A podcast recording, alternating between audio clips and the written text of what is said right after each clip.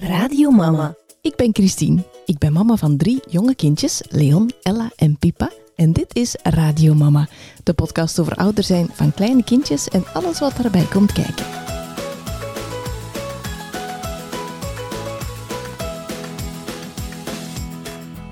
Welkom in deze aflevering van Radio Mama. Ik heb Evelien van Winden te gast. Zij is docent aan het Neufeld Instituut in uh, Nederland en we gaan het hebben vandaag over agressie bij kinderen. Voor we beginnen, eerst nog even dit. Podcasts zijn gratis, maar kosten wel tijd en geld voor mij om te maken en hosten.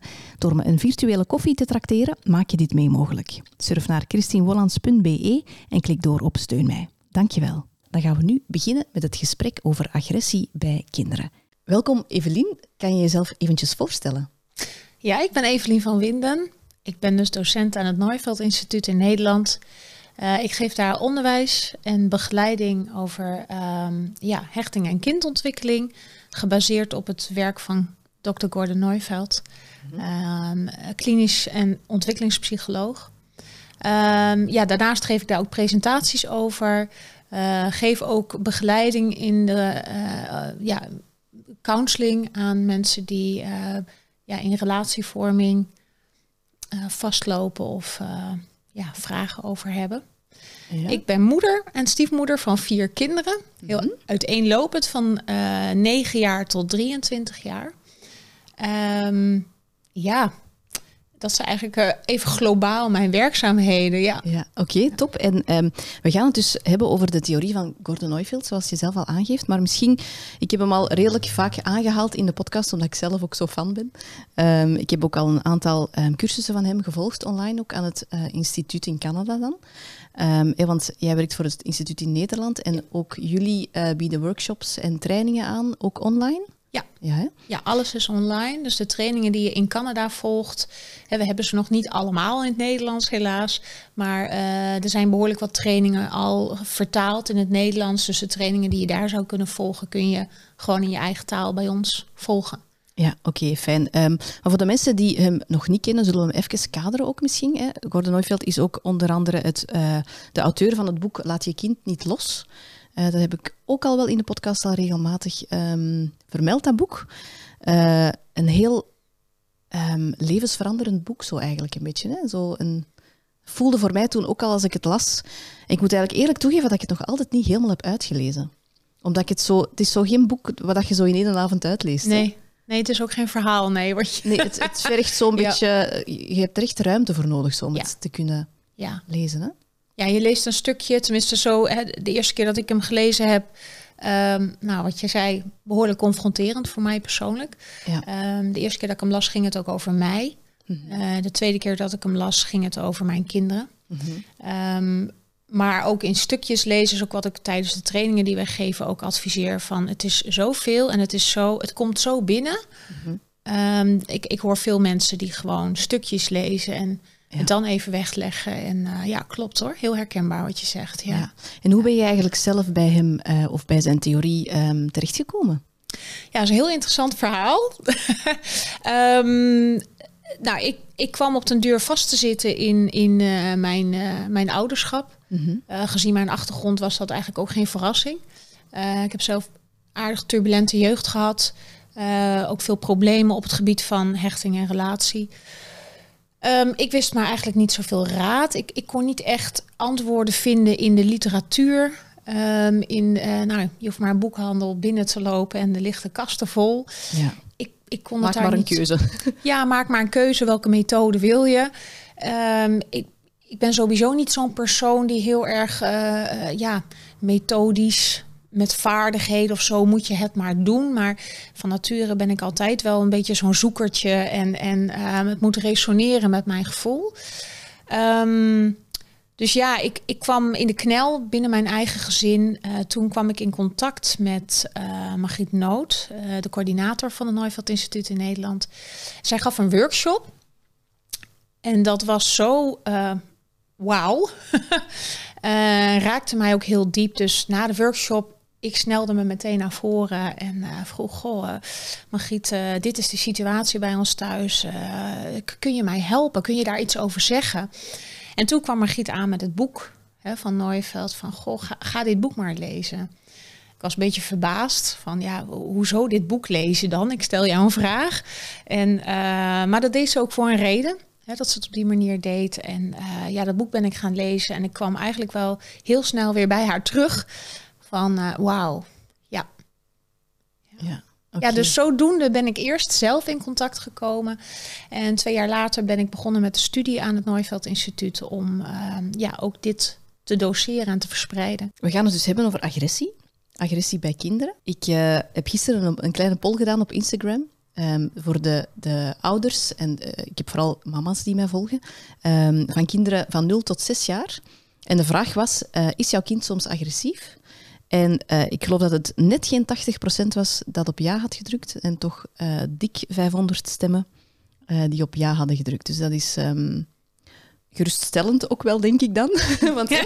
soms kan het zo wel ja. voelen van, is dit wel normaal zo, die agressie bij mijn jonge kind? Hè? Maar ik herinner mij ook dat um, Gordon Neufield zelf zegt dat de periode van drie, vier, vijf jaar de meest agressieve periode in het leven is. Ja. Ja. ja. En hij zegt dat dan zo al lachend. ja, verbaast me niks uh, nee. dat er zoveel reacties zijn op Jan Pol. En um, ja, eigenlijk is het heel goed nieuws hè, wat Nooiveld brengt. Dat uh, gewoon zo'n kleine korte periode uh, de meest agressieve periode in een mensenleven is. En tegelijkertijd voel ik ook heel erg mee met de moeders die thuis zitten met hun handen in de haren van ja, en, en dan? Ja. ja. Maar het helpt ook al wel, vind ik, om zo de erkenning van oké, okay, het is eigenlijk normaal in de ontwikkeling. Of het, of het is niet alleen, het komt niet alleen bij mijn eigen kind voor. Hè? Want het kan ja. zo soms wel voelen van uh, ja, als een grote verantwoordelijkheid. En is dit wel normaal? En, en ja. hoe moet ik hier nu hè, mee omgaan? Uh, en daar gaan we het ongetwijfeld uh, nog over hebben. ik had ook gevraagd in de poll hoe dat de agressie zich dan uitte. En ik kreeg een heel uiteenlopende um, lijst van slaan, stampen, bijten, knijpen, pitsen, duwen, gooien met dingen, dingen kapot maken, krabben, aan het haar trekken, roepen, schreeuwen, spuwen, huilen, maar ook taalgebruik, verbale agressie, um, weglopen, hoofd ergens tegenaan bonken en zo verder. En dat, komt, dat, brengt mij misschien meteen op, het, op de vraag van, uh, wat is agressie eigenlijk? Is dat, gaat dat alleen om geweld? Om fysiek geweld, wil ik dan zeggen? Ja, dit zijn allemaal fysieke uitingen. Hè? Ja. Dit, dit, zijn dingen die we uh, kunnen waarnemen uh, met onze zintuigen. Mm -hmm. um, dus dat maakt het heel makkelijk om te begrijpen dat dat agressie is. Maar um, terecht jouw vraag, wat is dan agressie? Omdat dit niet de enige vormen van agressie zijn. En het heel belangrijk is om agressie te kunnen... Ja, om inzichten te ontwikkelen in wanneer heb je met agressie te maken. Ja. Um, omdat, um, de, omdat je dat ook de weg is naar de oplossing toe. Als je niet weet dat je kind bijvoorbeeld, ja, je hebt het over jongere kinderen, maar bijvoorbeeld ja, geïrriteerd zijn, ongeduldig zijn, zagrijnig zijn, uh, neerhalen, gemeen doen, vijandig doen. Uh, heel erg kicken op um, agressieve spelletjes. Uh, of mensen die agressie gebruiken, geweld gebruiken. Hè, dat zijn ook allerlei ja. vormen van agressie. Sarcasme en zo? Ja, ja zeker. Verbale, verbale ja. agressie eigenlijk. Ja, ja. pestgedrag, uh, symbolen hè, met de handen. Ja, ook fysiek, maar... er is zoveel agressie wat wij niet zien. Hè, wat onderhuids... Mm -hmm. um, ja, ik zeg onderhuids, maar wat niet zo zichtbaar is voor ons. Ja. Um, daarmee wordt het ook lastig om een kind te helpen als je niet ziet dat je met agressie te maken hebt. Ja, dus het gaat niet per se alleen over gedrag, maar eerder over uh, de energie die aanstuurt naar dat gedrag of zo. Ja, ja. ja. Ja, en dat is precies het punt. He, agressie is eigenlijk een eindpunt ergens van. Mm -hmm. He, dat is een eindresultaat, een symptoom wat we mm -hmm. zien. En uh, waar we naartoe zouden moeten eigenlijk als ouders is kijken van... hé, hey, um, wat maakt nou dat een kind tot agressie komt? Hè? Wat drijft een kind nou ja. om te gaan slaan en schoppen en bijten en zijn hoofd tegen de muur te bonken? Dat is eigenlijk waar je naartoe moet, ja. waar je naartoe zou moeten willen, ja. Ja. En wat is het antwoord? dat is uh, ja. door de bocht. maar welke emotie zit daaronder? Hè? Want we denken heel vaak dat dat kwaadheid is. Ja, als een, een, kind dat agressief is, is kwaad. Klopt dat? Is, is het de emotie die eronder zit? Nee, nee het is frustratie. En dat is wel een heel belangrijk verschil uh, wat je hier neerlegt tussen woede en frustratie. Ja. omdat wat ik heel vaak zie in het dagelijks leven bij ouders die ehm, omgaan met frustratie als woede, dat Mhm. ze afgeleid worden en ze eigenlijk niet naar de kern kunnen komen van Ja. waar, waar het daadwerkelijk over gaat. Eh, als je spreekt over woede, ben je namelijk, eh, hè, woede is heel ex, ja, extern. Hè? Dus woede Ja. gaat vaak over, er is mij onrecht aangedaan. Ja. Of eh, die heeft mij geplaagd, die heeft mij een duw gegeven. Mhm. Eh, ik, ik, ik mocht van haar mijn potloden niet pakken. Of de juf was gemeen. Hè? Het gaat heel erg om ehm, ja, externe dingen. En iemand heeft schuld. Iemand heeft schuld, inderdaad. Iemand is de schuldige en heeft aanzet. Hè? Iemand is, is de oorzaak. Ehm, kinderen zijn daar heel bewust van. Ehm, en eh, ja, wat ook vaak daaruit voortkomt, is, is dat het, het oplossen van die woede zit hem altijd in het recht halen. Of wraak halen of excuses willen. Hè, dus dan, eh, ik denk dat heel veel ouders zich wel herkennen in twee, drie kinderen. Of een juf met heel veel kinderen die naar hun toe komt. En ja, maar zij heeft dit en dat gedaan. Ja. Ja, en dan raak je verwikkeld in zo'n verhaal van ja, wie was hier de dader? Wie heeft dit gedaan? En wie, wie was hier de slachtoffer? Nou, en dit verhaal gaat dus eigenlijk helemaal niet over frustratie. Ja, dan blijf je te hard eigenlijk op de oppervlakte. Hè? Of, of bezig met een probleem dat eigenlijk niet de, aan, de, of de, de oorzaak was of de aanleiding van de agressie. Maar het lijkt soms wel. Het lijkt op dat moment wel de oorzaak ook vaak omdat ze het zelf aangeven. Hè? Ja, Dat dat de oorzaak is. Ja Maar klopt. ze voelen zelf niet dat het eigenlijk frustratie is dat hen drijft. Misschien. Nee, want dat is het punt. Eh, als je het hebt over frustratie, frustratie kan ook eh, heel onbewust aanwezig zijn. Dus je hoeft je niet altijd bewust te zijn van frustratie. Mhm. Eh, ik geef als het voorbeeld bij volwassen mensen. Ehm, ja, volwassen mensen die geïrriteerd zijn of die ehm, ja, heel sarc- sarcastisch zijn.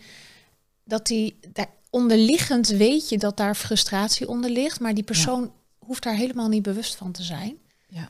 Ehm, en frustratie is een drijfveer. En Mhm. dat, is, hè, dat, dat leidt tot uiteindelijk, kan leiden tot agressie uiteindelijk.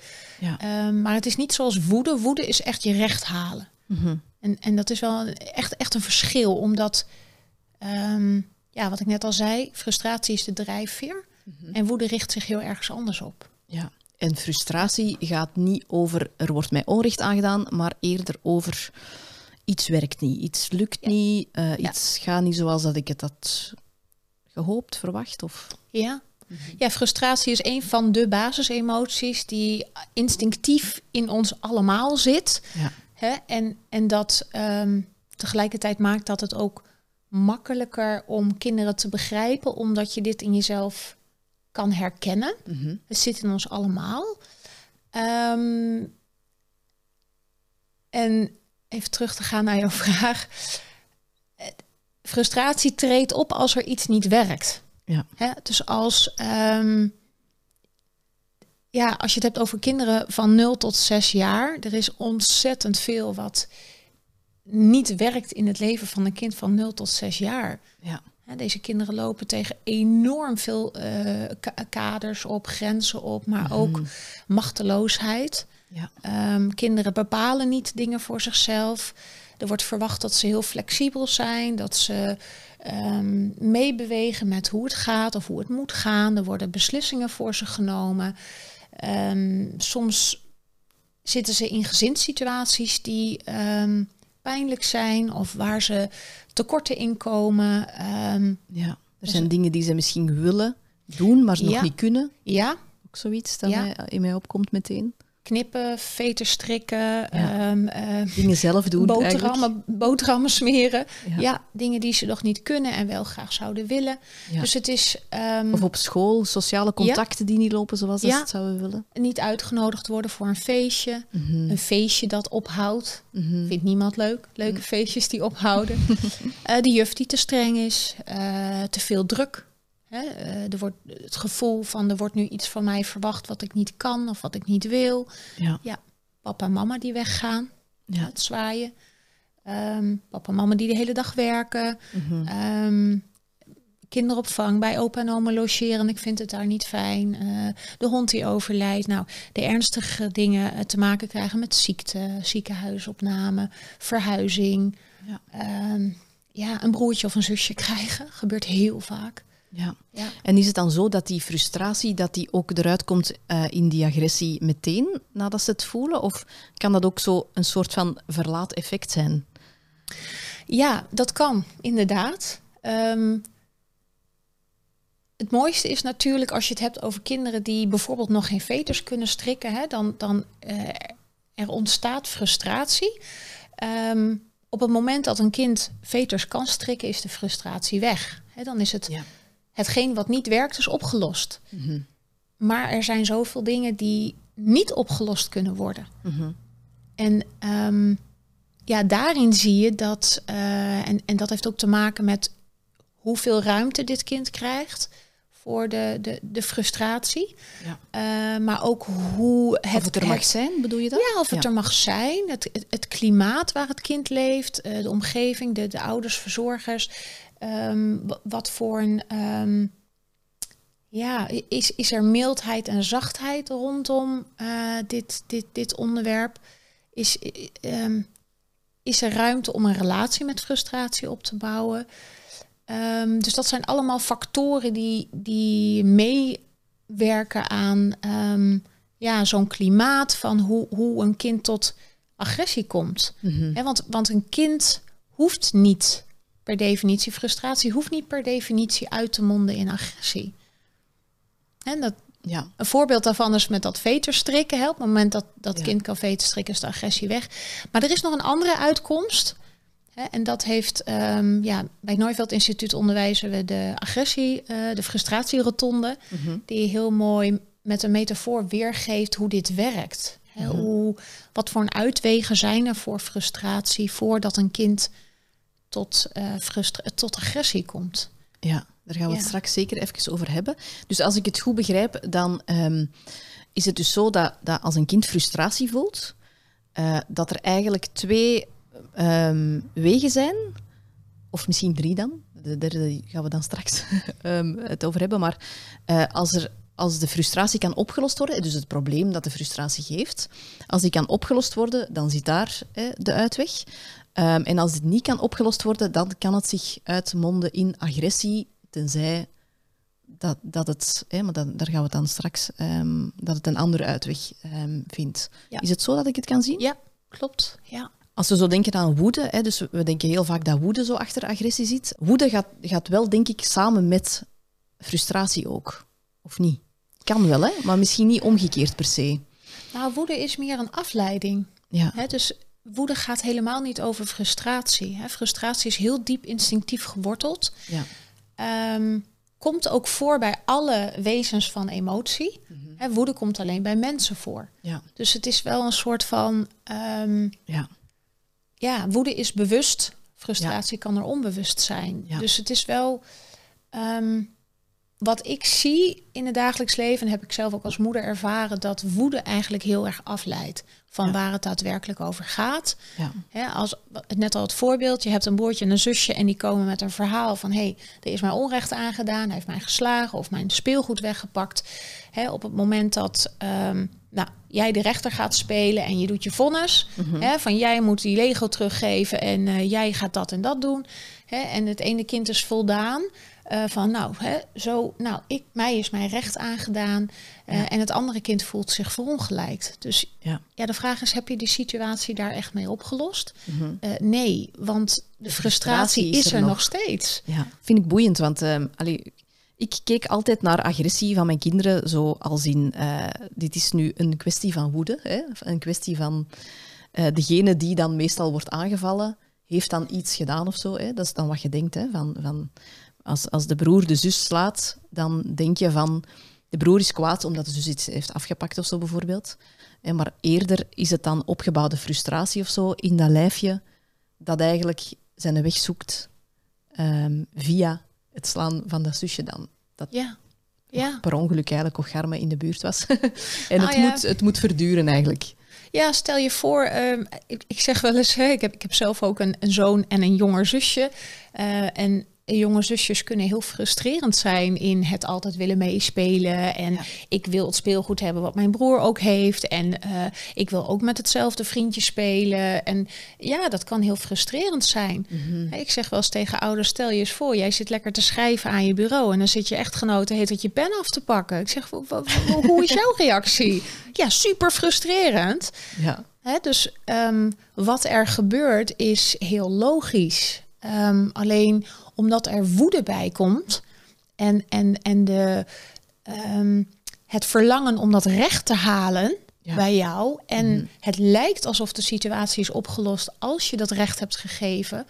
Ja, dat verbloemt eigenlijk waar het daadwerkelijk over gaat. Ja. En dat is dat kind erkennen en zien in, Ja. in die frustratie. Hè, van het is ook frustrerend als je zusje jouw Lego zomaar afpakt. Ja. Hè? Ja, je en voelt dan- daar frustratie over. Ja, ja, ja. Ja. En hè, we pakken dat toch vaak aan, zo, hè, eh, ik denk nu aan scholen, maar ook in opvoedsituaties, dat we dan zo als ouder of als, als opvoeder de scheidsrechter gaan spelen en eigenlijk het, het oppervlakkig probleem gaan oplossen. En, en bijvoorbeeld gaan zeggen van oké, dus jij wilde daarmee spelen, hoe gaan we dat oplossen? Hè? Misschien ga jij spelen met dat en jij met dat. En dan denk je van, die, het probleem is nu opgelost, maar het is dan niet opgelost. Hè? Dus Nee, eigenlijk Ehm, niet. Dat lijkt wel zo. ja, ja, Maar dat is het eigenlijk niet. Ja. En dat is waar jij net naar refereerde. Van, goh, is dat dan opgebouwde frustratie? Ja, dat kan. Ja. Als de frustratie is niet opgelost. ja. Dus ja, het kan zijn dat een kind een uur later of misschien wel een dag later eh, het konijn heel ruw behandelt. Mhm. Of een hele grote mond heeft. Of eh, eh, in zijn kamer wat kapot maakt. Ja. Ja. En hoe volstaat het dan om die frustratie te erkennen of is er meer nodig? Eh, er is meer nodig. Maar het begint natuurlijk bij als ouder zijnde ehm, die gevoelens te verwelkomen en Ja. ook En het te zien dat het, het te zien. is. ja. En, en, en bij hele kleine kinderen het ook benoemen. Want Mhm. jonge kinderen die kunnen nog geen woorden geven aan hun gevoelens. En die moeten dat nog leren. Ja. Dus het, het helpt heel erg om jonge kinderen het woord frustratie te leren. Mhm. En om ze ehm, te leren bij wat voor gevoelens dat woord past. En, en daar, ehm, ja, om het te benoemen ook letterlijk. Ja. Van, jij bent gefrustreerd omdat jouw Lego is afgepakt. Ja. Dan, dan stel je voor, nog even terug te gaan naar het voorbeeld van die pen. Hè, als, ehm, stel je voor dat, je, dat, dat een derde die daarbij zit ehm, jou zou erkennen in je woede. Voel jij je dan echt gehoord en gezien? Mhm. Ik, ik, ik denk dat je pas echt gehoord en gezien voelt op het moment dat iemand tegen jou zegt... frustrerend hè, als iemand steeds je pen wegpakt. ja, dat is lastig, hè? Ja, Ja. precies. Dat, Dat, dat, is, dat, is, dat is het woord dat ik vaak gebruik. Zo. ja. Lastig, hè? Ja. Ja. ja. of jammer. Ik gebruik ook heel vaak jammer. Ah, hè? Ja. ja. Oké. Ehm, en wat zijn zo de dingen die, ehm, die een kind heel frustrerend vinden? Zijn er zo... ehm, allee, ik, ik denk dat we zo wel een paar gezamenlijke kenmerken kunnen, Ja. kunnen vinden van, van dingen die voor jonge kinderen heel frustrerend zijn. We hebben al wel wat dingen gezegd, hè, omdat dat er heel veel voor hen wordt beslist. En, ehm, ja. eh, maar wat is, zo, is er zo ehm, een gemeenschappelijke factor of zo? Of is er zo iets wat, wat jonge kinderen heel erg triggert in die frustratie? Ik denk dat, eh, dat wat jonge kinderen triggert, dat dat ons allemaal wel triggert. Maar als je even teruggaat naar de leefwereld, hè, als je levelt op de leefwereld van het kind. ehm, ja, ik- denk dat een van de dingen bijvoorbeeld is dat kinderen heel graag willen winnen. En dat ze heel erg. Factor tijd Ja. is voor kinderen heel ehm, lastig. Kinderen leven eigenlijk wat dat betreft in een hele andere wereld dan wij als het gaat om tijd. Ja. En ehm, ja, soms, ik zit even te denken aan mijn kinderen, die houden heel erg van zwemmen bijvoorbeeld. Maar ja, dat zwembad gaat een keer dicht. Mhm. En dat, ehm, ja, wat ik net al zei over het feestje dat ophoudt, dat zijn geen leuke dingen.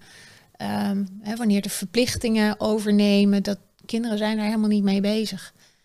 En dat, ehm, Ja. ja, dat zijn lastige dingen voor kinderen. Ja. Afwijzing Mhm. hè, in het spelen op het schoolplein bijvoorbeeld. Ja. Strenge regels, Ja. zonder dat er relatie is. Hè? Mhm. Dus dingen die opgelegd worden en heel veel machteloosheid. Ja. Dat zie ik heel veel bij kinderen. Machteloosheid. Ja, dat, kwam ook heel vaak voor in de poll. Zo, ehm, dat mensen het gevoel hadden dat, dat de agressie vooral ontstond bij machteloosheid. Ehm, Ja, en zit er ook iets ehm, zo bij het afscheid in de hechting met, met de ouders zo? denk ik dat er toch ook heel veel frustratie zit, hè? Eh, Ja, heel veel. Ja, dat is een van de grootste bronnen van frustratie. Wat we net al noemden van al die dingen die niet werken voor kinderen.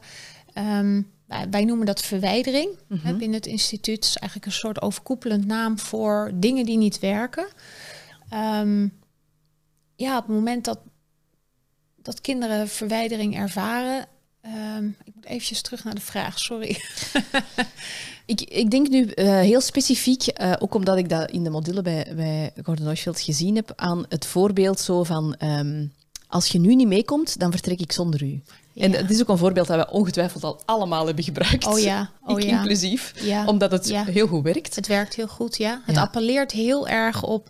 ehm, daar was ik net inderdaad. De grootste bron van frustratie is ehm, die verwijdering. Ja. En met name gericht op de relatie. Ja. de, als je bedenkt dat een, de primaire behoefte is ehm, die, die nabijheid voelen, hè, Ja. verbondenheid ervaren, relatie, warmte Ja. als daar iets niet in werkt, en dat is voor kinderen natuurlijk essentieel, Mhm. hè, voor, voor hun overleving, ook zeker op zo'n jonge leeftijd. Ja. Als daar iets niet werkt, ehm, ja, dat is de grootste bron van hun frustratie. En dan hoor ik meteen in mijn achterhoofd al ouders die ik begeleid heb, die begonnen van, ja, maar ik heb een hele goede relatie met mijn kind. Maar het is breder dan dat. Hè, het, het kan in die relatie liggen, maar het- ik zeg altijd, je moet breder kijken. En ik benoem het vaak als, ehm, het gaat om de ervaring van verbondenheid van het kind. In welke mate voelt het kind zich verbonden met zijn primaire verzorgers, met zijn primaire hechtingsfiguren en in de leefwereld van dat kind. Ja. Ja. En daar zit, eh, daar ervaren kinderen de grootste frustratie. Mhm. Ja. Ja, en het kan dus eh, zomaar eens zijn dat je dan hè, eh, aan de supermarkt bijvoorbeeld of ergens aan een feestje bijvoorbeeld, hè, dat stopt en Oh ja, het kind moet dus naar huis en wil eigenlijk niet naar huis. Dus het heeft dan al de frustratie van ik wil hier eigenlijk blijven, ten eerste. En dan komt daar nog eens de frustratie bij van eh, als ik nu niet meekom, dan gaat mijn mama zonder mij vertrekken, ja. blijkbaar. Hè, want misschien dat ze het ook niet per se geloven, maar toch zo het risico dat het toch zou gebeuren is Ja. dan te groot. Hè. En dus dan gaan ze mee en dat is dan nog eens een extra frustratie op die frustratie al. ja. En dat kan er dan later uitkomen in eh, agressie, zo had ik begrepen. Ehm, Ja, er zijn drie basisemoties. Wat je dan als ouder, dat is eigenlijk een beetje, ja, dan zeggen ouders, ja, maar het werkt wel. Ja, dat klopt, het werkt. Omdat je heel erg rammelt aan instinctieve ehm, Ja. reacties. Hè? Instinctieve, de angst voor de verwijdering. Ja. Stel je voor dat mama weggaat en ik hier alleen achterblijf. Dat Ja. gaat heel diep. Zeker bij jonge kinderen. die zetten de Die relatie afhankelijk altijd zijn. voorop. Ja, Ja. Mhm. zij zijn afhankelijk van hun overleving, van jou. Dus instinctief gezien, hè, denk, denken ze aan een eh, vogelnestje in de boom. Mhm. Hè, als de moeder er niet is en die, die, die vogeltjes kunnen nog niet vliegen en kunnen nog niet hun eigen eten Ja. eh, verzamelen. eh, dat is een hele sterke instinctieve, een, een oerdrive, zeg maar. Ja. van wij moeten bij mama blijven, want anders overleven wij het niet. Ja. Hè? En dat, ehm, dus je, je zet dat systeem aan. Mhm. Dus wat er gebeurt is dat er drie basisemoties, hele instinctieve basisemoties je oproept. En één daarvan is frustratie. Ja. Eh, en, het, en die basisemoties komen hoe dan ook er sowieso uit. Ja. Dus ja, als het kind geen ruimte krijgt voor die frustratie, dan vindt, eh, dan vindt het brein een andere manier om het eruit, eh, om het eruit te krijgen. Ja, ik moet altijd zo denken aan, ehm, als het zo gaat over de relatie ehm, en kinderen, aan zo een eend met de kuikentjes die zo erachter waggelen. Die Ja. lopen al, die volgen altijd die eend zo. Het is echt zo Ja. heel instinctief ja, dat die daarachter lopen zo. Eh, en als er dan eentje zou gaan lopen bijvoorbeeld, dan, dan is er niks mis met het gedrag van dat eentje, maar dan is er iets met de relatie of zo. is er iets in de relatie? Ja, Ja. En dat klinkt ook allemaal zo wel weer... Allee, ik wil dat dan ook wel weer benadrukken, dat we zeker niet beschuldigend overkomen. Hè, want het, nee. de druk ligt al, Nee. al zo hoog tegenwoordig. Ehm, er is heel veel info over hechting en zo. En, Ja. en weinig village in de buurt. En, allee, ik denk dat we ondertussen daar al wel ehm, ja, dat ik daar al wel veel op ben teruggekomen zo, en dat ik het wel belangrijk vind dat, dat ouders zich niet schuldig voelen. Hè? Want... Nee, we doen allemaal zo ons best. Ja, en ja. Dat, dat is ook wat ik tegen ouders altijd zeg van... hey, een relatie heeft twee kanten. En um, omdat ouders zich heel snel schuldgevoelens hebben... en zich daardoor ook afsluiten voor, uh, om inzichten te leren... van het, het ligt niet alleen aan jou, hè, maar laten we ons nu gaan focussen op de mate waarin jouw kind zich verbonden voelt. Ja. En dat klinkt al heel anders, want dat is niet, heeft niet direct um, appel op jouw vaardigheden. Of het gaat om een bewustzijn. Ja.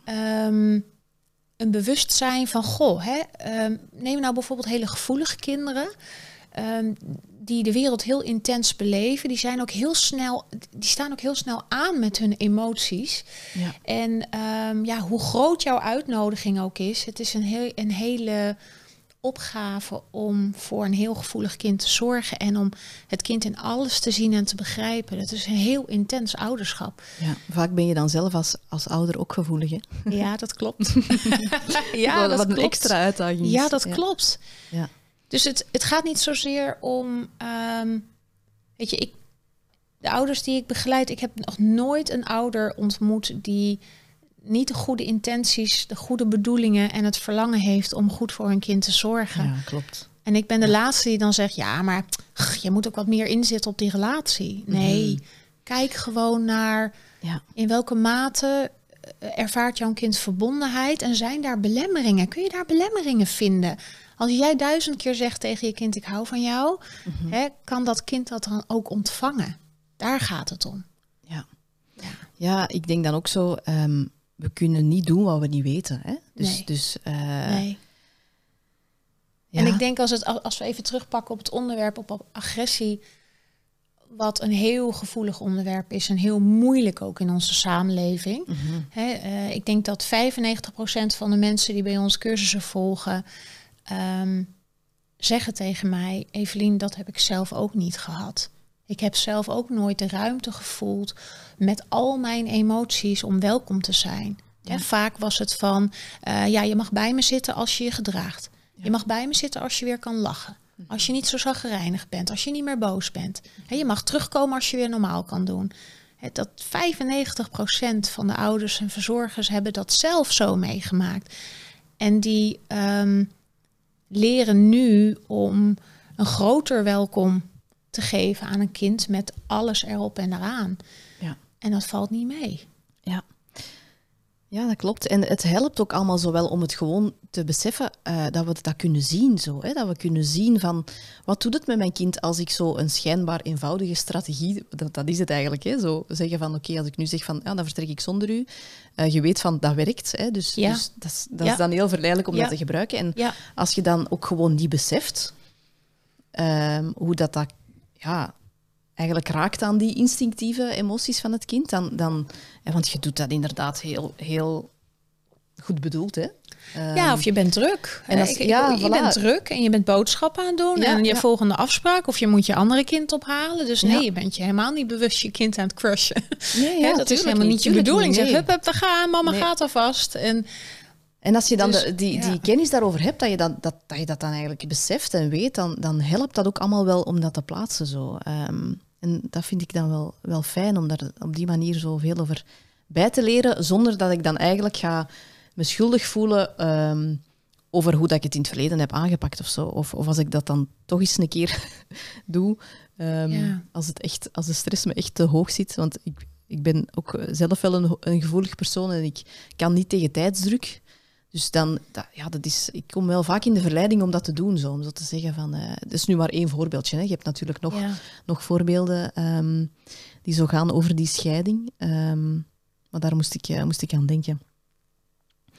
Eh, en wat gebeurt er dan precies, dus als we, als we dan eens naar die rotonde kunnen gaan kijken. Ja, Hè? ja. Wat gebeurt er precies? Hoe zet die agressie zich ehm, in dat systeem van, van, van een kind? Nou ja, binnen die, die, die metafoor van die rotonde heeft drie afslagen. Mhm. En de eerste afslag is... Een eh, rond punt in het ja, Vlaams. rotonde, sorry, rondpunt. Ja, Ja, een rotonde ja. zeggen wij ook wel, denk ik. Maar misschien dat een rondpunt ook duidelijk is. Nou, de eerste afslag is dus verandering. Hè? Dat is eigenlijk ook het doel van frustratie. Hè? Frustratie is eigenlijk bedoeld om ons te dienen. Hè? Dus, dus ehm, Elke emotie heeft een functie. Ja. ja, het, is, het, het, is, het heeft goede bedoelingen. Mhm. Hè? Het, het is, het is ehm, gemaakt om het probleem op te lossen. Ja. Dus eh, op het moment dat hetgeen wat niet werkt opgelost is, is de frustratie voorbij en heeft hij zijn, zijn doel bereikt. Ehm, op het moment dat hetgeen wat niet werkt niet opgelost kan worden, Mhm. hè? op het moment dat ehm, een niet aardige juf een hele jaar aanwezig is in een klas, eh, waar dat kind zich helemaal niet blij bij voelt, eh, ja, die, die leerkracht, hoe graag je ook wil, kan je niet wegblazen. Je kan het niet wegtoveren. Hè, dus wat blijft er dan over? Dat is de vraag. Hè? Als je te maken hebt met dingen die niet werken, Ja. dingen die je niet kan veranderen, wat blijft er dan over? Ja, Of dingen op uw werk bijvoorbeeld, denk ik nu aan volwassenen. Ja? Ja. Ja, dingen op je werk of relaties die niet werken. We kunnen niet de ander ehm, ervoor zorgen dat de ander ons leuk vindt of lief of aardig. Of wij kunnen niet een welkom aan de andere kant organiseren. Nee. En het enige wat dan overblijft, ja, is gevoelens van machteloosheid. Ja. Ehm, maar het enige wat overblijft is ons verdriet daarover vinden. Ja. Het teleurstelling voelen over dat het anders gaat dan we graag gewild hadden. Dus als iets niet werkt voor ons, dan ehm, kunnen we dat enerzijds oplossen. Als we het niet kunnen oplossen, dan moeten we daar ehm, ons verdriet over vinden. Dan moeten we ons er eigenlijk bij gaan neerleggen of zo. Ja. Is dat het wat het is? Ja, wij noemen dat eh, bij het instituut berusting. Mhm. Hè, dat we dat heeft te maken met een soort van overgave. Dus het is, het is een, ehm, een acceptatie. Mhm. Ik geef eens het voorbeeld van een koekje. Hè, het kind dat een koekje komt vragen en mama of papa is aan het koken. Ehm, en, en het antwoord is, nou nee, we gaan zo eten. Hè, dus we gaan nu geen koekje doen. Mhm. Ehm, ja, dan, dan rest er niets anders als teleurstelling voelen. Ja. Van, goh, er komt nu geen koekje.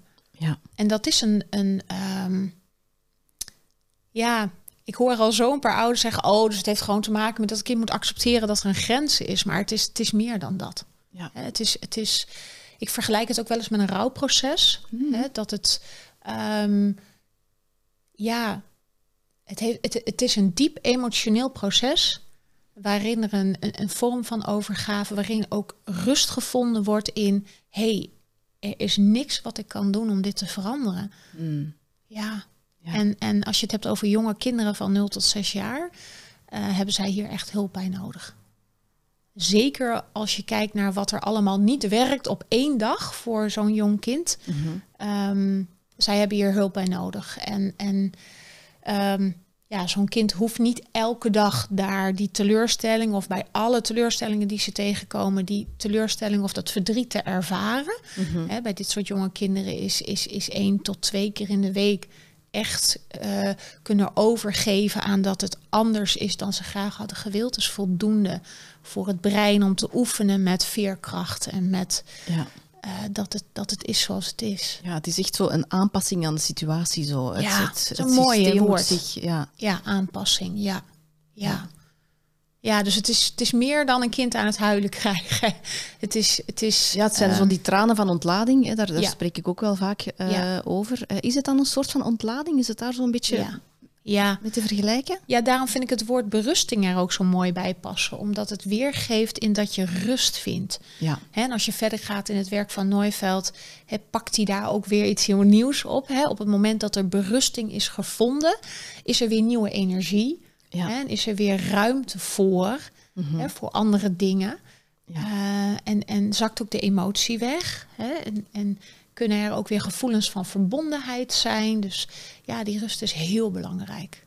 Ja. Ja. En je spreekt over het rondpunt, of de rotonde. Ja. Dus, en, en wat bedoel je daar dan mee? Hoe moet ik mij dat visueel voorstellen? Dus dat is met de afslag, eh, oplossing, de afslag.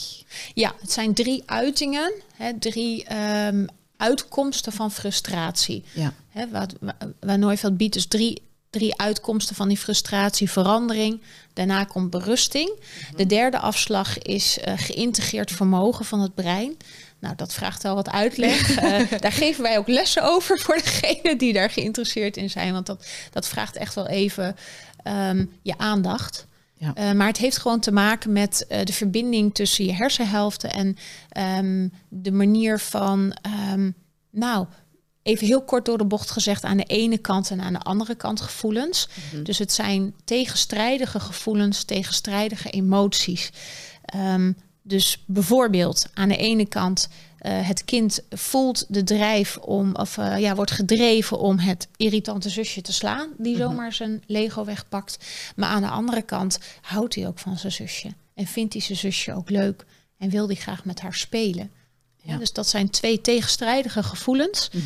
Uh, en wanneer die twee tegenstrijdige gevoelens uh, uh, gaan mixen, hè, wanneer die hersenhelften gaan mixen, gaan dat ze integreren, tegelijkertijd kunnen gewaar, waargenomen worden. kunnen ze tegelijkertijd worden waargenomen in de prefrontale cortex, Mhm. voor in het hoofd. Ja. Dat noemen we de menkom. Uh, en dan krijg je beheersing. Ja. Daar komt die zelfbeheersing vandaan. Ja, en als ze nog um, te jong zijn, als dat nog niet ontwikkeld is, dan hebben ze ook wel die beide emoties, maar dan komen ze om de beurt. Ja. Dus dan is het eerst het slaan en dan pas daarna het... De spijt. Nu heb ik spijt, want ik, ik Ja. zie ze wel graag. Ik had Ja. dit eigenlijk niet willen doen. Ja. Ja. Ja, dat is het probleem met jonge kinderen. Als je weet van, hé, hey, daar komt de beheersing vandaan. Ja. Ik zou hem wel willen slaan, maar hè, ik vind de juf zo stom. Maar gisteren heeft ze met me geknutseld en dat vond ik leuk. Hè, op het moment dat ehm, ja, jonge kinderen, de- het brein, de ontwikkeling van het brein heeft tijd nodig van jonge kinderen. En ehm, we zien dat ongeveer eh, kinderen van ongeveer vijf tot zeven jaar begint dit pas te ontwikkelen. En eh, dat betekent dat kinderen onder de vijf jaar eh, ja, je te maken hebt met een soort van, ik noem het wel eens ontoerekeningsvatbaarheid. ja, Ja. dat zijn kinderen die inderdaad hun broertje of zusje slaan en een halve minuut later spelen ze weer met elkaar. Ja. Omdat die gevoelens, die ge- tegenstrijdige gevoelens nog niet kunnen mengen, die mixen nog niet. Nee. En is het mixen of het mengen tegelijkertijd ervaren van die gevoelens zorgt voor de remming van agressief gedrag. Ja, Ja. ja, En dat is dus gewoon nog niet ontwikkeld. Ehm, Nee. Ten vroegste voor de leeftijd van vijf als tot zeven jaar. Hè? ja, dan begint het te ontwikkelen. Gemiddeld, ja. Bij hele gevoelige kinderen zoals later. ja. Rond acht. Ik, ik heb zelfs kinderen gezien rond de negen jaar waar je pas echt dat mixen gaat zien. Ja. Ja. En eh, wat dan met volwassenen die nog, nog eh, last hebben, zal ik maar zeggen, van agressieve... Ja, daar zie je Gedrag. dus dat op dat moment de tegenstrijdige gevoelens niet mixen. Hè, dat is het probleem, dat eh, wanneer, inten, eh, wanneer emoties heel intens zijn, mixen ze heel moeilijk. En Ja. daarom eh, ook bij gevoelige kinderen dat die mix pas later komt. Mhm. Ehm, maar ja, kijk, kijk maar naar jezelf. Als je heel erg, heel erg boos bent of je heel erg onrechtvaardig voelt behandeld, Mhm. hoeveel ruimte heb jij dan voor aan de andere kant gevoelens of emoties? Ja. Hè, vaak voel je pas, pas. wanneer het een beetje zakt, Ja. hè, wanneer dat scherpe eraf gaat, dat je dan pas weer gevoelens hebt van, oh, ja, Ja. maar ik vind je ook wel leuk, bijvoorbeeld. Ja. Ja. En de neiging is vaak, denk ik, om zo ehm, kinderen dan op dat moment te leren dat ze niet mogen slaan, bijvoorbeeld. Ehm, maar ik had al altijd zo wel het gevoel van, ja, ze weten dat wel. Ze weten wel dat ze niet mogen slaan en toch doen ze dat. Hè. Dus eigenlijk heeft het dan ook weinig nut om zo te focussen op het informeren van die prefrontale Ja. cortex. Hè, om, om zo te proberen werken met de cognitie van, je weet dat je dat niet mag doen, dus probeer volgende keer eraan te denken dat je het niet mag doen. Heeft geen nut, want Nee. dat kunnen ze nog niet. Nee, en je helpt de kinderen ook niet mee. Door te zeggen, stop, hou op, of eh, dat mag je niet doen. Je, je helpt kinderen daar niet mee. Ja, Omdat want ze je, weten het. En, Ze weten het wel. Hè? Het is veel beter om de situatie te hanteren, dus veiligheid te creëren. En om ehm, hè, achteraf, dus, dus je mag wel benoemen van hé, hey, het is niet oké, je doet het konijn pijn. Hè? Benoem dat vooral. Dat kind mag het ook leren. ja. Uh, maar weet dat uh, dat kind niet het geïntegreerd vermogen heeft. Dus dat er wel ook zorggevoelens voor het konijntje is, um, uh, zijn. Maar nog niet tegelijkertijd. Dus um, ja, bescherm dat konijn. Bescherm het kind. Hè. Neem die verantwoordelijkheid ook. Van goh, mijn kind kan nog niet. Hè, mijn kind is heel impulsief. Dat komt gewoon omdat ik moet wachten op die breinontwikkeling. Ja. Ik neem die verantwoordelijkheid daarvoor. Ja, Ja. ja en, en dat uh, betekent inderdaad niet dat we het gedrag daarom moeten laten gebeuren. Hè? Nee. Dus we kunnen wel het Nee. gedrag loskoppelen van de emotie. Ja. En de, van de emotie is dus die frustratie, Ja. um, die er dan wel mag zijn. Ja. Ja, ik adviseer ouders ook vaak, jonge kinderen zijn heel makkelijk af te leiden. Mhm. Als, ze, als ze iets doen wat ze nog niet kunnen leren, hè, je benoemt het inderdaad wel. Hè, je, je stelt die grens wel van, hé, hey, dit kan niet, dit is niet oké, het konijn, konijn heeft pijn. Uh, of ja, nee, we gaan nu geen snoep kopen hè, in, in, in de winkel. Maar weet, en, en, en daar komt die mildheid vandaan. Hè, als je inzichten leert in hoe dit werkt en hoe dit functioneert, dan weet je dat je met een kindje hebt te maken die heel veel onmacht voelt. En nog niet weet hoe die moet navigeren hierin. En, ja. um, en, en ga op zoek naar die aan de andere kant gevoelens van je kind. Want die zijn er ook. Hè? Als het kind niet vastgelopen is daarin. En als je kind nog kan voelen. Hè? Ja. Uh, dus geen beschermingsschilletje voor zijn gevoelens heeft.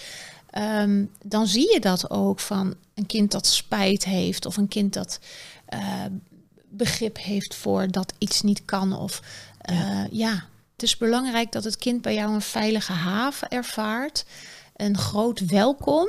Mm -hmm. jouw gevoelens zijn belangrijk, die mogen er zijn. Ik zie ze en, en, en ze, ze zijn veilig hier. Jij bent veilig hier. Ja. En um, ik kan jou geven wat je nodig hebt nu. Mm -hmm. en, en dat is uh, het belangrijkste wat je zo'n kind kan geven. He, de, de, de tranen opvangen voor wat niet werkt in het leven van, van je kind. Ja. ja. Eigenlijk ook wel heel helpend als volwassene, toch, denk ik. Hè? Want ook als volwassene zijn er nog heel veel dingen die oh, niet ja. werken. Hè? maar, maar dat is het punt, hè? Want uh, um, soms hoor ik ouders ook zeggen: ja, maar hoe doe je dat dan? En dan um, probeer ik ze altijd wel terug te halen naar hun eigen leefwereld. Van als jij een hele grote teleurstelling hebt in je leven, wat heb jij dan het hardste nodig? Ja, iemand die een arm om me heen doet. Of iemand die echt naar me luistert, die daar geen oordeel over heeft. Iemand die zacht is. Ja. Iemand die verwelkomend is. Die, ja. um, ik geef mensen ook wel eens in mijn cursussen de opdracht van probeer die persoon eens te visualiseren. Hoe ziet die persoon eruit? Wat Ja. voor een houding? Wat voor een gezichtsuitdrukking? Wat voor een, hoe, hoe is de toon van de stem van die, van die persoon? Ja. En wat maakt dat jij je veilig voelt met je verdriet? Ja. Ja. ja, en frustratie lijkt dan voor mij nu even zo het, het stadium daarvoor nog, dat je zo nog ergens hoopt van er kan iets veranderen of zo. Ja. En dat je zo in een poging tot toch Ja. nog te veranderen wat niet werkt. oh ja. En dan Eh, ja. neerleggen bij, oké, het zal niet lukken. Nou, er zijn heel veel kinderen, ook volwassenen overigens, die dit heel moeilijk vinden. Hè, ik, ik ben zelf ook zo'n vechtertje die echt tot het uiterste gaat om verandering teweeg te brengen. En ehm, daar moet ik echt wel even aanstippen dat er een verschil zit tussen hè, heel veel eh, volwassenen denken van ja, kinderen zijn zo fier, hè, zijn zo sterk, omdat zij eh, hun zin willen krijgen. Maar dit is heel instinctief geworteld. Ja. Hè, het brein is heel sterk in. Dat is het doel van frustratie. Dus het, is he- het brein is heel sterk om die verandering teweeg te brengen. Dus dat kind zal er alles aan doen om jou nog van gedachten te laten veranderen. Om, Ja. jou, om toch een koekje te krijgen. Hè? Van ja, maar gisteren mocht ik het ook. Of eh, nou, eh, papa vond het ook goed. Of eh, ja, maar zij heeft vanochtend een snoepje gehad.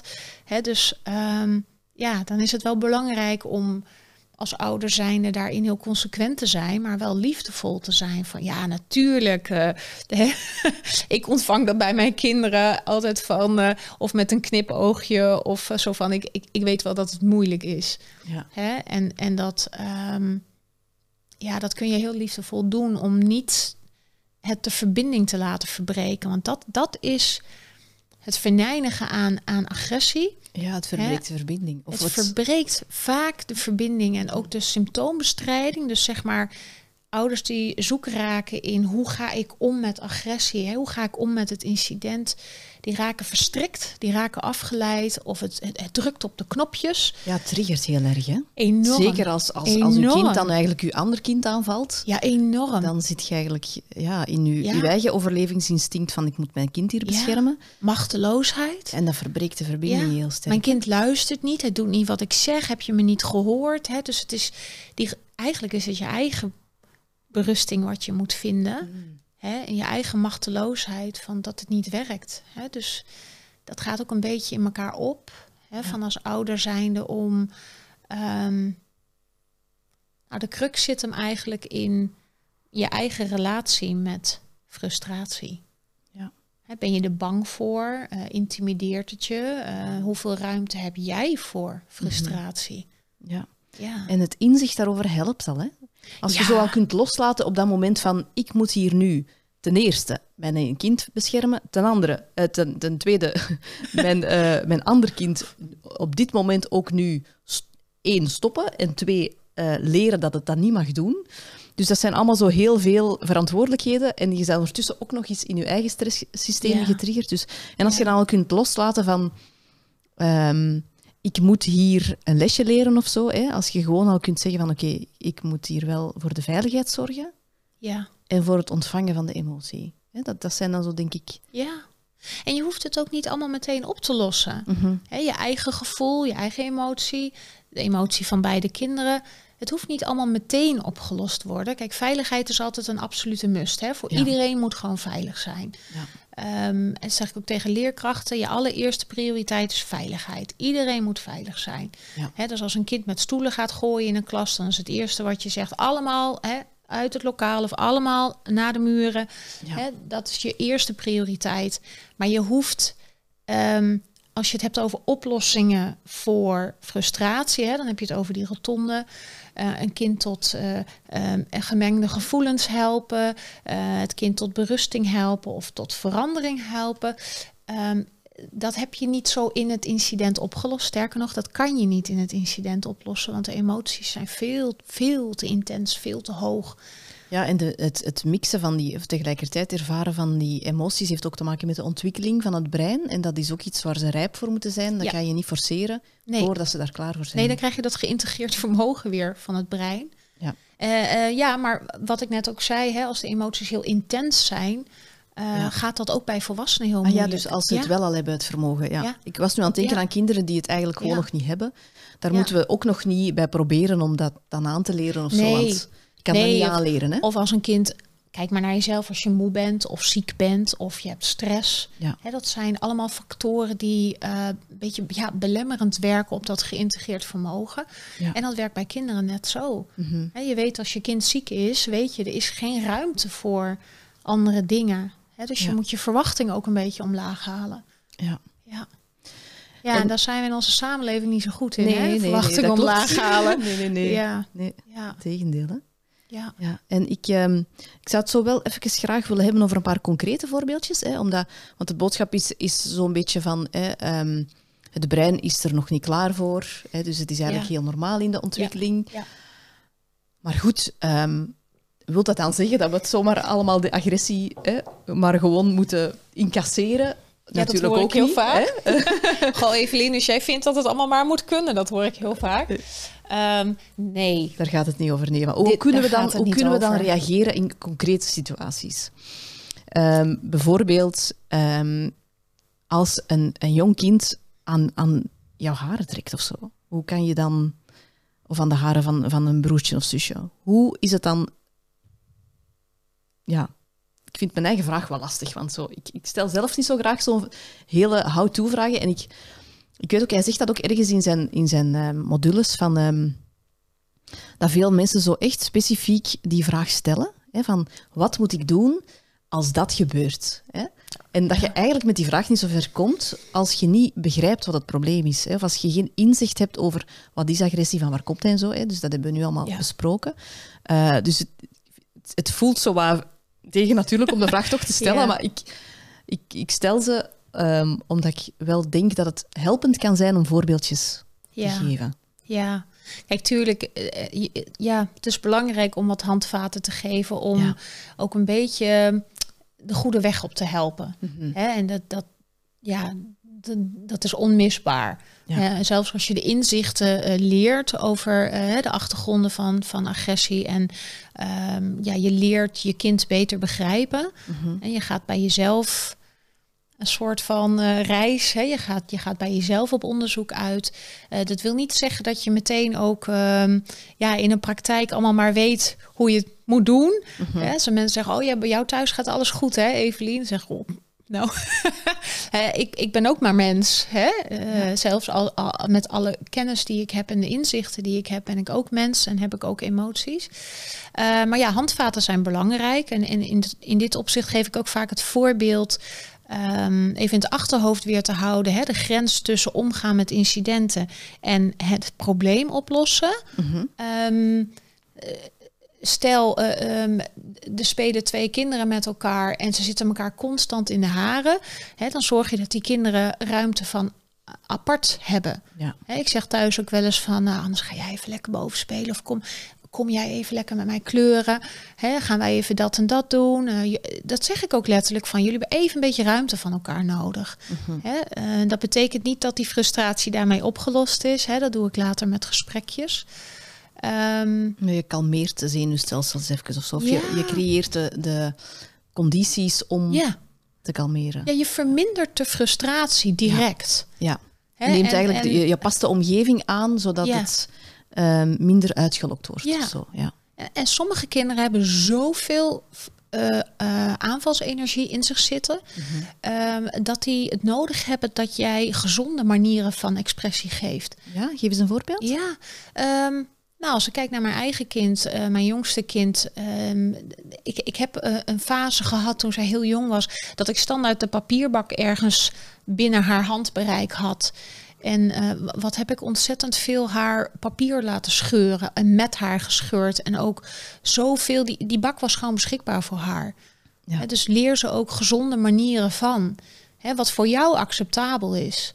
Ja. He, mag jouw kind met een deur slaan? Is dat oké okay voor jou? Of, of heb je liever dat hij gewoon op de grond stamt? Mm -hmm. dus je moet het kind ook leren van wat zijn gezonde manieren van... Die energie kwijt te geraken. Ja, ja. er zijn kinderen die zoveel energie hebben... Um, die hebben dat nodig om, om wat druk van de ketel af te halen, om die emotie wat te laten zakken, zodat er ook ruimte is voor wat anders. Ja. Uh, of om te voorkomen dat ze het andere kind in het kinderdagverblijf uh, bont en blauw slaan. Hè? Dus uh, laat ze buiten lekker tegen een paal aanschoppen of gaat dat lekker samen doen. Ja. in plaats van dat hij het bot viert op, het, op, op de groepskonijn.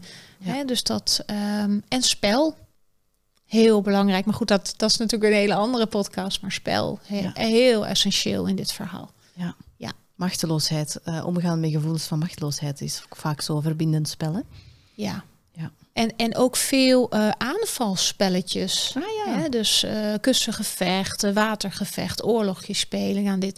Ik weet dat er heel veel ouders zijn die dit heel moeilijk vinden. Hè? Ik wil niet dat mijn kind geweren heeft of uh, hè, dat hij daar, zich daarmee bezighoudt. Maar dit is wel essentieel belangrijk voor kinderen om aanvalspelletjes te kunnen doen. Om hun frustratie, hè, hun, hun, hun energie daar op een veilige manier uit te spelen. Ja. Ja. En om ze zo te, te doen shiften naar dat verdriet, zo onder die frustratie, hoe uh, um, hebben we het al wel eens aangeraakt, hè? Volstaat het dan om zo erkenning te geven en zo te zeggen van het is lastig bijvoorbeeld? Zakken ze dan gemakkelijk naar, die, naar dat verdriet daaronder, naar die vergeefsheid zo? Ik merk bij mijn kinderen dat um, mijn houding daarin de sleutel is. Ja, in, in welk opzicht? Uh, het creëren van een veilig klimaat en mm -hmm. de kwetsbaarheid daarin ja. uh, is essentieel. Het kind uitnodigen naar die vergeefsheid en kinderen die afgeweerd zijn, mm -hmm. hè, kinderen die moeilijk kunnen voelen, die beschermd zijn voor voelen, hè, die in een overlevingsstaat leven, uh, is lastig om naar verdriet te brengen, naar hun teleurstelling te begeleiden, zeg maar. Ja. Um, omdat dat veel te kwetsbaar voor ze is. Hè. Die zijn daar juist tegen afgeweerd. Dus daar heb je een andere manier van werken. Daar moet je eigenlijk eerst beginnen met relatiewerk. Hè. Ja. Dan moet je eerst beginnen met verzachting van dat hart om überhaupt kwetsbaar te kunnen zijn. Mm-hmm. Ja. ja. Ja. En daar leent spel zich ook heel mooi voor. Het is een hele veilige manier. Spel is niet echt. Spel heeft ja. alle ruimte voor expressie. Um, ja, spel is fantastisch. Ja, je kan er emoties ja. mee uiten zonder allee, op, een, op inderdaad een veilige. Ja, dus indirect. Ik vind het heel interessant allemaal. Ik denk dat we nog lang over zouden kunnen babbelen, maar ik denk dat we de essentie wel een beetje gevat hebben. Um, in elk geval kunnen mensen ook um, de cursus volgen over Ja, agressie bij het. Neufeld eh, Ja, Instituut. Ja. Daarvoor moeten ze naar welke website gaan? Eh, het Neufeld Instituut website, gewoon de internationale website kunnen ze pakken. Dat is neuveldinstitute.com. Ja. Eh, en daar klikken ze Nederlands aan. Ja. En we hopen in de toekomst een Vlaamse te hebben. Ah ja, Eh, voilà, ik, zal goed, ik zal me Nederlands er misschien achter zetten. ja. Ja. Eh, Fijn. maar de Nederlandse eh, sectie en daar zitten, eh, ja, daar, daar kunnen ze ons vinden, daar kunnen ze onze modules vinden, eh, hè, daar Ja. kunnen ze contact met ons opnemen Ja. eh, voor eh, nou, begeleiding, cursussen, eh, informatie over wat voor materialen er beschikbaar zijn. Hè. Heeft één boek geschreven. Er zijn meerdere collega's van ons die boeken hebben geschreven, die elk weer hun eigen specialisme hebben. Dus eh, ja, Ja. En Ja, in het. Instituut van Canada kan je ook online cursussen volgen. kun je ook online cursussen Heel fijn, volgen, want Engels. heel krijg je ook ja. echt les van hemzelf. Ja, ja, en en zeker. dat, is dan zo, ja, dat zijn dan zo Ja. video's waarin hij in een aula staat. En Ja. dat is echt precies als je les krijgt van hemzelf. Ja, klopt. Heel fijn, Klopt. ik. En het zijn Ja. meer uitgebreidere onderwerpen.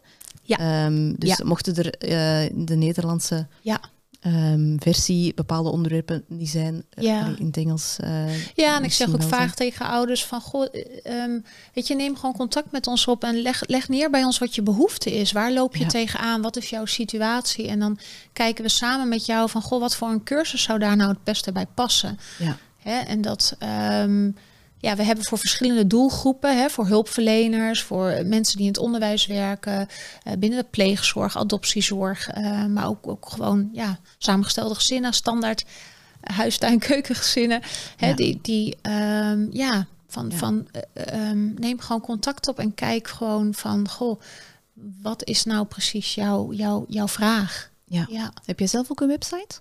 Ik heb zelf een eigen website, die zit in verbouwing op dit moment. Dus ik ben aan het Hm. vernieuwen, omdat ik ook in de, in de counseling en de begeleiding wat eh, uitbreiding aan het doen ben. Maar dat is gewoon evelinevanwinden.nl. En Eveline is met een Y. Oké. Eh, dus daar kunnen ze ook contact eh, met mij opnemen en inspiratie vinden. Dus ik ben bezig om ja, daar mijn podcast en allerlei Ja. boeken en artikelen ter inspiratie eh, neer te zetten. Ja. Heel fijn. En je had Ja. mij ook verteld dat ehm Gordon Neufeld bezig is met een TED-talk. Yes, over dit onderwerp. Ja. Ja, dus hij is bezig met een TED-talk eh, speciaal over de eh frustratierotonde. Ja. Dus eh, ja, iets ja, om naar uit te kijken. Weet wel wanneer dat die... eh, Eh, ik heb vorige week net een mail gehad dat, die, dat ze ermee bezig zijn. Ah ja, dus eh, ik, ik zal jou een even tippen wanneer die uit is gekomen. top, dan, ga ik die zeker even delen Ja. op mijn Instagram. Ja. Heel fijn. Daar kijk ik Ja. naar uit. Hij heeft natuurlijk al ook een, een TED-talk over relatievorming. Hè, en, en over eh, Ah, ja, ja? dat het toe doet, hè, relatie. 20 minuten uur eh, eh, een TED-talk. Eh, in Vancouver heeft hij gedaan. Die, die kan je overigens gewoon op internet vinden. Ja, Dus, oké. eh, ja. Ik vind het een belangrijk onderwerp, omdat het ook zo eh, eh, heel onschuldigend is. Of zo, hè, voor degene die dan de agressie... Hè, ehm, ik, ik vind het, het is zo, ja, info die, die ons vooruit helpt. Zo. Ik, ik, ehm, ik geloof echt dat, dat mensen van nature uit goed zijn. ja. En ehm, ja, die theorie daaronder, die onderbouwing daarvan, is dan wel, is dan wel ja. fijn om te weten, vind ik zo. Is, ik vind het heel geruststellend. Ja, ik, ik denk ook dat eh, die geruststelling ook heel erg in zit in dat dit, eh, het is een onderwerp die vaak vermeden wordt. Het is ook vaak Ja. een heel onbegrepen Beladen, onderwerp en beladen ook. hè, want Mhm. het is moeilijk. We vinden het allemaal lastig. Ehm, en, en dat, eh, maar, maar dat maakt het niet minder dat we hoe, hoe belangrijk het is dat dit ook, hè, als je kijkt naar die Disney-film Inside Out bijvoorbeeld, hè, daar zie je dus al die emoties terugkomen en frustratie. Dat zeg ik wel eens ehm, in mijn cursus ook, zou eigenlijk gewoon onderdeel van je vocabulaire in je huis, hè, je gezinsvocabulaire moeten zijn. Ja, Hè, van net zozeer als dat ik blij kan zijn, ehm, kan ik ook frustratie voelen. ja, Hè, dat is onderdeel van wie wij zijn. En dat ik vind daar heel veel geruststelling in. Van Ja. dat frustratie niet iets is eh, waar ik omheen moet lopen. Want oh, dat vind ik eng en moeilijk. En dat, dat deed ik wel tijdens mijn studie overigens. Want zo, toen ik in, voor het eerst in aanraking kwam, was het ook heel wow. Mhm. Ehm, maar ik, ik kan nu ook als ik kijk naar mijn dochter, die, dat is ook een vechtertje. Dat is ook eh, om haar naar berusting te brengen. Hè, is, is soms best wel een doolhof. En ja, inmiddels kan ik daar zo in de, de moeder zijn en, en, en de verzorgende moeder van. Ik uh, ben niet meer van mijn sokken geblazen als ik frustratie zie en, en ervaar en observeer van, oh ja, er is frustratie. Ja. Goh, nou, dat, dat, is, ja, dat heeft daar en daarmee te maken, logisch. Ja, het helpt om, om zelf gereguleerd te blijven. Hè? Ja, precies. en, en het helpt ook heel erg in je uitnodiging. Hè, ik heb wel eens uh, um, mijn collega die vertelde mij wel eens, uh, toen ze in het onderwijs werkte, dat ze wel eens zei van uh, juist de, de mopperaars in de kring, de kinderen die veel mopperden of klaagden of andere kinderen lastigvallen. Hè, dan zei ze van uh, tegen dat kind, kom maar lekker bij mij zitten, want ik kan wel tegen dat gemopper. Hè, zo van, hoe groter kan je uitnodiging zijn? Van, ja. hey, jij mag ook bij mij zijn en bij mij blijven als je moppert, want ja, dat gebeurt ook. Mhm. En, en dat is frustratie. Ja. ja, er werkt iets niet voor dit kind. Ja. En, en um, zeuren ook misschien dan. Mop, mopperen, zeuren. ja, zeuren. Hè, zo de, de kinderen die, uh, die heel erg zeuren zo. Ja, dat, dat ja, mag het kind altijd bij jou zijn. Mm hè, met alles wat er is. En dat... Um, alles van jou mag er zijn. Ja, en die, die, waar je, die rust waar jij het over hebt om daar als ouder in te, te dalen, hè, in te gronden en je daar met beide benen op de grond in te voelen in zelfvertrouwen van hé, hey, oké, er gebeurt iets nu wat ik moeilijk vind. Ehm, goed, er is frustratie. Ja.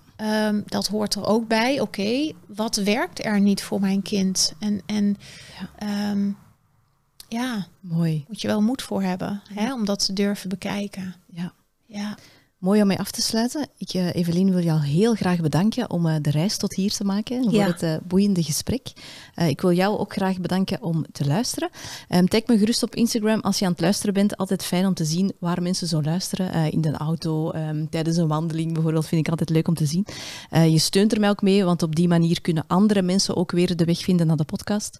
Je kan me ook steunen door me een koffie te trakteren in de vorm van een donatie. Surf daarvoor naar christinewollans.be en klik door op mij. Ik zie jou heel graag in de volgende aflevering.